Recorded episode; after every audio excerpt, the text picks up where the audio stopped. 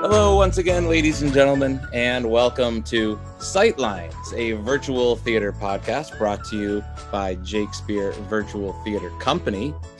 My name is Jake Lewis, and on today's podcast, we'll be talking to a good friend of mine virtually. We've never met, but her name is Kate Schnetzer, and uh, she is going to be speaking with us about her experience as a director of virtual theater.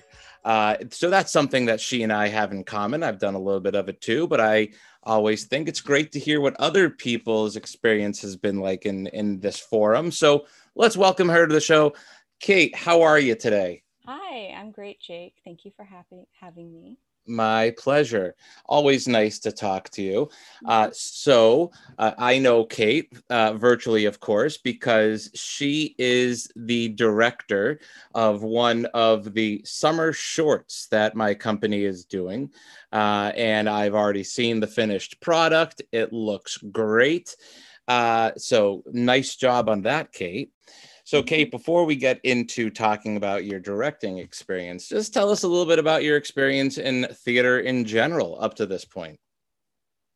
Yeah, so I am a college student. I'm going to Indiana University for a BA in theater and a minor in creative writing with a focus in poetry. Um, yeah, so I've really enjoyed theater and um, that's why I'm studying. I've been I had been focusing mostly um, in acting and taking acting courses, and then uh, last year at the start of my junior year, I decided I was going to basically apply for any opportunity uh, granted to me. Mm-hmm. So that's how I kind of ended up going into directing. Got um, it. Yeah, for University Players, which is a student-led theater troupe at my school. That's that's great. And you were telling me before the podcast that you are about to make your stage directorial debut when the p- pandemic hit. Is that correct?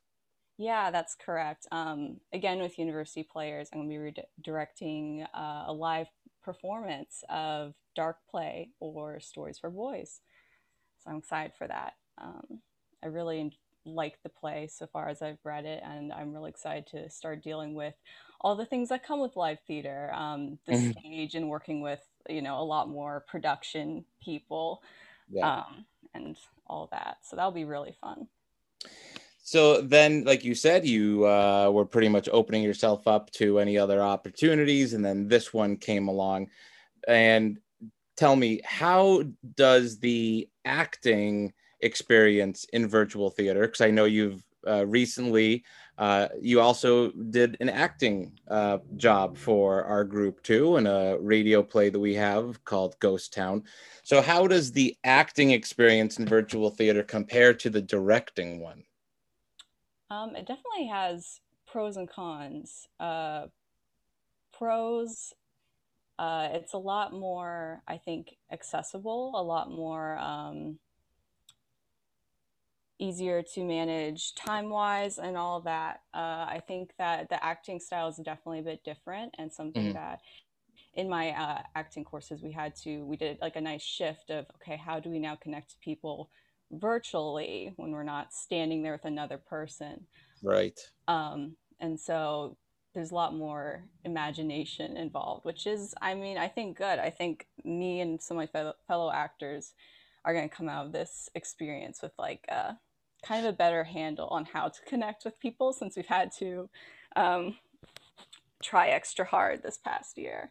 Yeah, yeah, definitely. And so the show that you acted in for us, as I said, Ghost Town, is uh, not even, you know, you're not really even acting with your face or your body or everything. It's just audio. It's just yeah. all with your voice. And so I would imagine acting with your voice alone is even harder than you know having your voice and your body and, and and stuff to work with. Would you agree with that or disagree?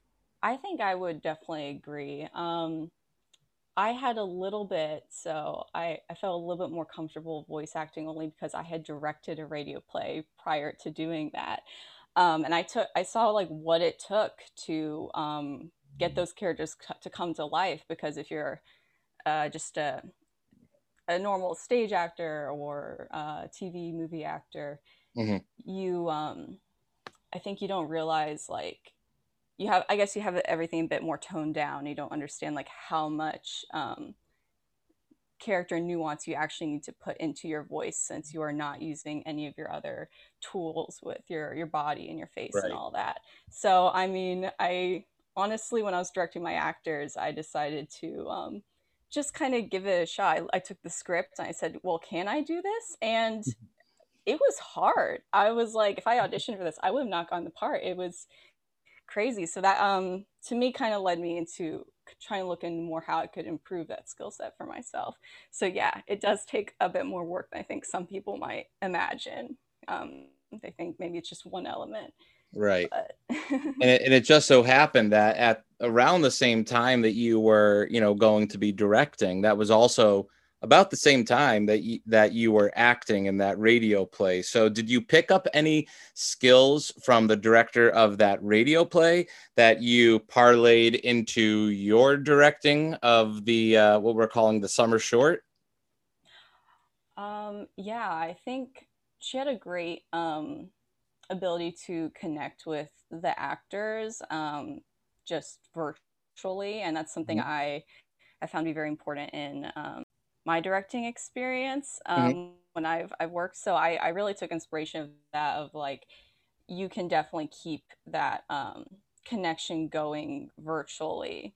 And uh, I think it gave me a bit more confidence as far as like working with this medium and communicating in this medium. So really appreciate that. As far as your summer short goes, uh, mm-hmm. that's called Aberration. Mm-hmm. Um, tell us in a in a nutshell, uh, if you can, the the general idea, the plot, the gist of that show. Yeah, so we're taking a, a sneak peek into a world where normal is a terrible thing. yeah, it plays with a lot of, I guess, backwards thinking. Mm-hmm. Everything mm-hmm. that would be considered normal and good in this world that we're living in is the complete opposite and aberration um, where normal is uh, there's there's a wife who's getting a terrible diagnosis about her husband, and mm-hmm. it's that he is normal, and this is a life changing uh, disruption um, in her world, and it's so it's a comedy. Kind of, it is a comedy. A it comedy. sounds like it might not be. One of my actors, when she's cast for this, she called me concerned. She's like, "I normally do comedies. What what mm. is this play? It sounds." so dark and then but once she did she found like a lot of humor in it and yeah. i think that's that's something the audience will definitely be able to enjoy it's a, it's a dark comedy we'll call it oh, dark yeah. comedy mm-hmm. dark uh is comedy difficult to direct um i would imagine that uh you know some people are better at comedy some people are better at uh, drama what's your strong suit um i think for acting at least so I'm just going to start there with acting. Okay. Um, I just uh, I'm much better at dramatic stuff than comedy, and I'm trying to improve that. So when it, it when I ended up directing, uh, a lot of it lied in the ability of my actors. I felt and able to pull this off. But something I really enjoy as an audience member is kind of uh, I think pacing and irony, mm. the juxtaposition of different uh, like quick juxtaposition between tones is something that I find really funny in the movie yeah. theater. Just uh, I kind of laugh before everyone else just because the situation's hilarious. Um, so I found that that's something I really utilized uh, when directing comedies was kind of focusing on the timing and the pacing, and I think that's something that actually is. Uh, really important and i've heard other comedians talk about like when it comes to being funny it's all in the uh, the timing okay. really. So that's something I definitely found to be true when I was directing. Right, right. Has this experience of doing uh, virtual theater um, scared you off from uh, the format in the future, or has it uh, emboldened you and said, "Well, if I can do a ten minute comedy successfully, uh, why not do something else?" Oh yeah, I'm definitely open to doing uh, more virtual theater um, in the future for sure. Uh, I'm definitely, I think right now, because I'm at university, I'm looking at what opportunities they have there first, but I'm not going to be busy with that all the time. That would right. be, I'd be really lucky for that to happen. Um, so I'm excited to uh, definitely fill in those those gaps in my um, projects with virtual theater. I think it's very accessible, um, and you're able to interact with people from all around the world. And I think that for me, this experience during the pandemic of having so many opportunities um, to work with theater and performance and directing has really, uh, I've grown a lot this year as an actor and a director, I've felt. So I do agree with you that one of the uh, the benefits of virtual theater is you get to work perhaps with people that you might not normally have met. Um, so you're in Indiana. I'm in Massachusetts. Our paths probably would not have crossed, although I do have cousins in Indiana, Indiana, but still, that's probably it's a big state. Um, but uh, yeah, our paths probably would not have crossed. You would not have met these actors, uh, this, that, and and the other thing. So, if nothing else, uh, virtual theater seems almost like you know uh, creating a, a global sort of community where how did your actors feel in terms of uh, you know when you're doing a show there is that close knit sort of family feel that a cast develops. Uh, even though this was a very short production run and a 10 minute play um, did you enjoy working with this particular set of actors? Would you want to work with them again?